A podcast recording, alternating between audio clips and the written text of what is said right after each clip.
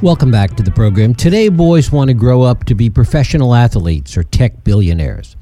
But there was a time when being a secret agent seemed just about the coolest thing to do. Whether it was the literary exploits of Bond or Bourne, or the real story of Philby, or the moral twilight of Le Carre, spycraft, particularly during the days of the Cold War, had a magical appeal. It certainly did for Naveed Jamali. He dreamt of being in naval intelligence, and it inspired him to become a real life double agent, albeit ending in the parking lot of Hooters. It's both a very American story and an international story. Naveed now tells his story along with Ellis Henican in their new book, How to Catch a Russian Spy. Ellis Henican is a columnist at Newsday, a popular television and radio commentator, and the author of three New York Times bestsellers. It is my pleasure to welcome Naveed Jamali and Ellis Henican here to talk about how to catch a Russian spy. Naveed, Ellis, thanks so much for joining us. Hey, Jeff. Thanks for having us. Yeah, Jeff, thanks so much. Great to have you both here. Ellis, I want to start with you because you came to this story after the fact, as, as our listeners are. Talk a little bit about how you heard about it, how this began to reveal itself to you, how you got interested in it. Well, the, the first thing I did was not believe it. I mean, my God, what a what a story, right? You've got this normal American kid who decides through a, a complicated set of steps that he would like to help bust a Russian spy. And this is this is post Cold War. The Russians are our partners and our friends. We're all supposed to be getting along with each other. And I realized immediately, wow, this this human story, this kid matching wits with this veteran Russian espionage agent, really does uh, give us a wonderful window on what modern espionage is all about. It does it in a human way through a through a, a protagonist that average folks could could relate to. And yes, you're, you're absolutely right. There are an awful lot of people who will read this story and say, if Naveed could do it, my God, I could certainly do it. Naveed, tell us a little bit about uh, how this all began and your parents, your parents' business, really. That's right. That's right. It's a sort of an odd.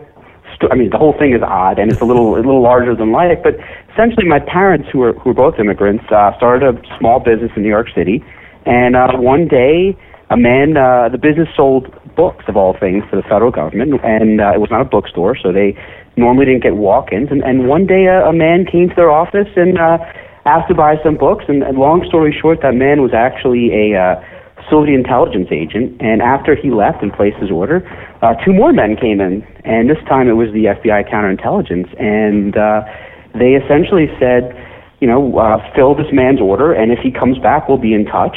And they certainly were, and that essentially kept this, you know, almost decade and a half relationship between my parents, the FBI, and the Soviets and the Russians. And uh, when I returned to sort of run the company, um, as you mentioned in, uh, in the opening, you know, I'd wanted to. apply to this intelligence program with the Navy, and uh, didn't get in the first time. And so the second time, they said uh, the Navy said you can reapply, you just have to have something different. And I looked at this uh, looked at this relationship with the FBI as an opportunity to get nothing more than an internship. So I approached them and said, "Hey, would you guys write me a letter of recommendation? I'll help you with this Russian." I had no idea what I was getting myself into. I thought that uh, the adventure would actually begin when I uh, joined the Navy. And the FBI had no idea what they were getting into with you either.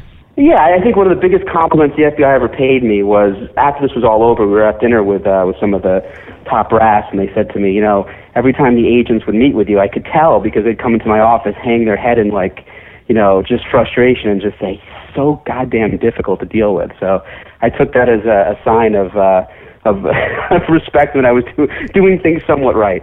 Ellis, as you heard this story, knowing a little bit about the FBI and how it works and government secrecy, well, talk about the parts that were believable and the parts that were really hard to believe in this story.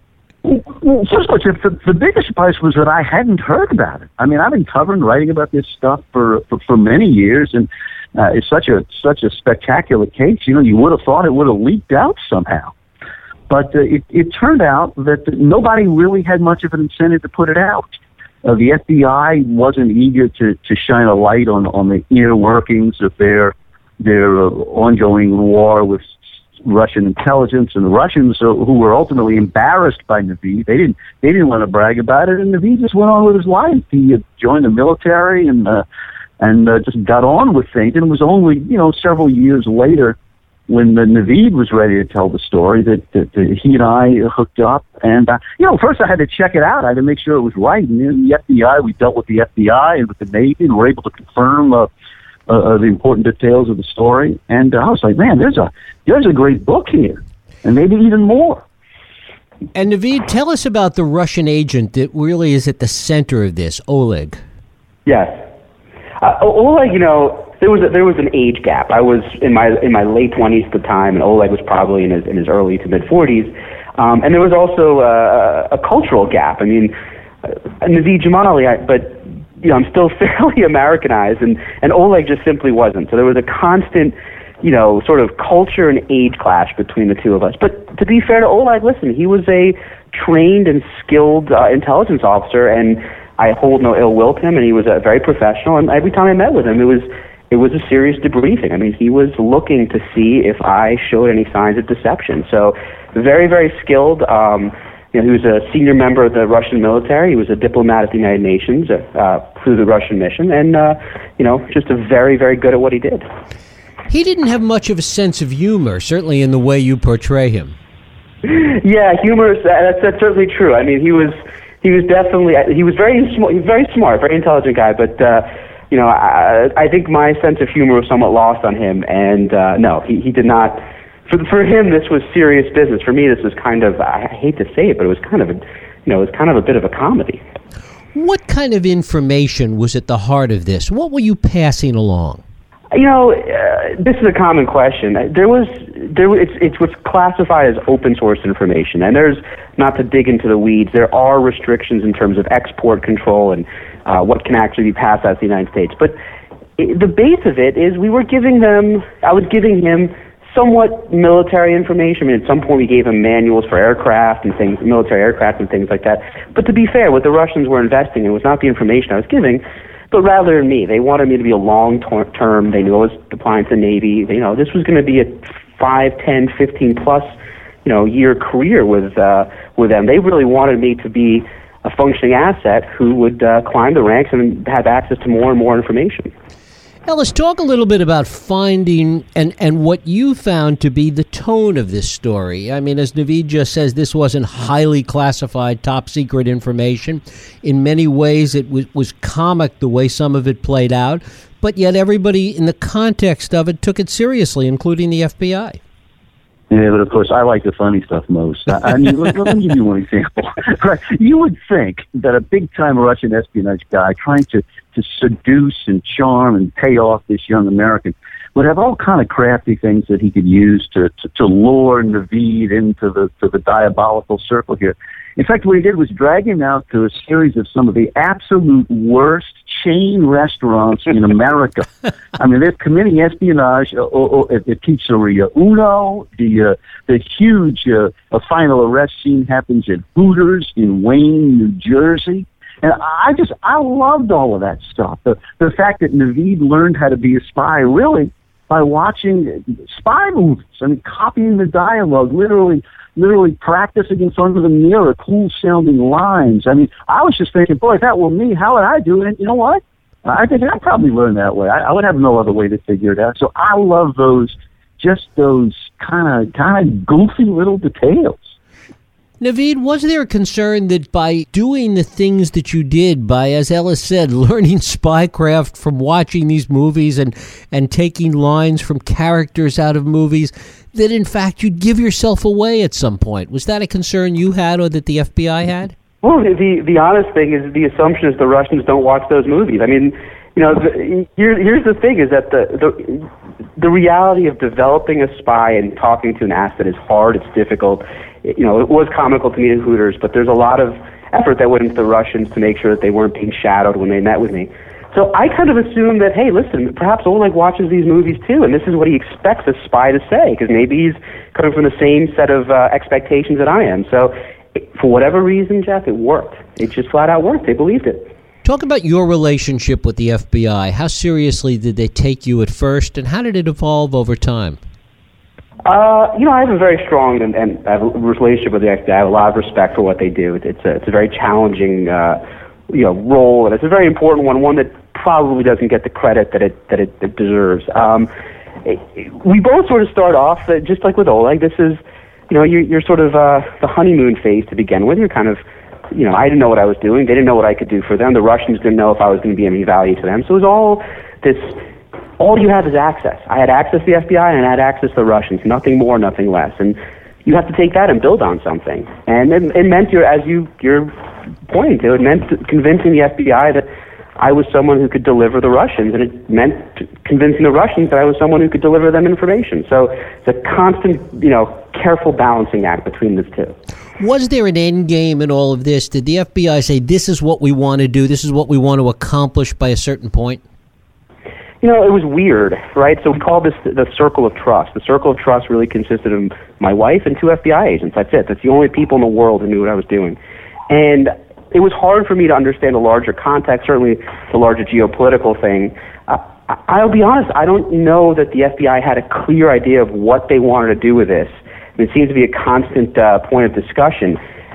What they, from what I surmise, what they really wanted to do was just tie up the tie up the Russians. If the Russians were spending time and treasure on me, it was time and treasure they couldn't spend on a real asset, and so that was a, you know, that was a huge, uh, huge boon and, and a huge uh, win for the FBI. What about the time that the FBI was spending on this relative to what they were going to get out of it? Uh, it was it was it was all it was all upside for them, right? Because they were spending time on me, who was you know dealing with a senior uh, attaché for the for the Russian mission.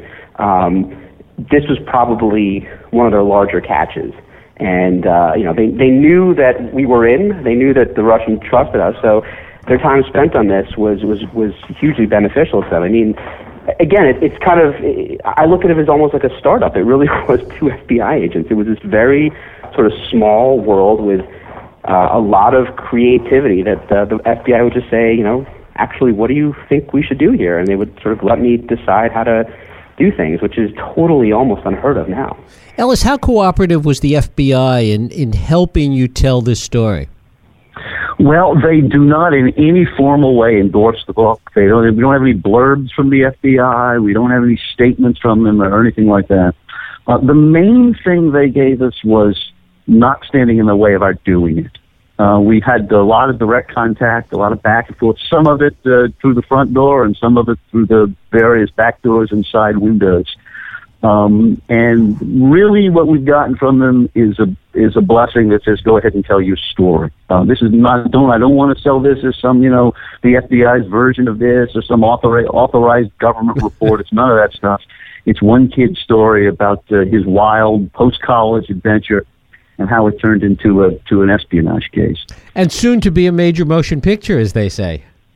Oh yeah, that's nice, huh? How do you feel about that, Naveed? I'm thrilled. I've uh, they've announced uh, you know it was purchased by uh, 20th Century Fox, and I'm just really thrilled that uh, Marc Webb, who's uh, comes from Spider-Man, is is at the reins of uh, directing this. So I'm excited to see what he what he what he turned what he makes of this.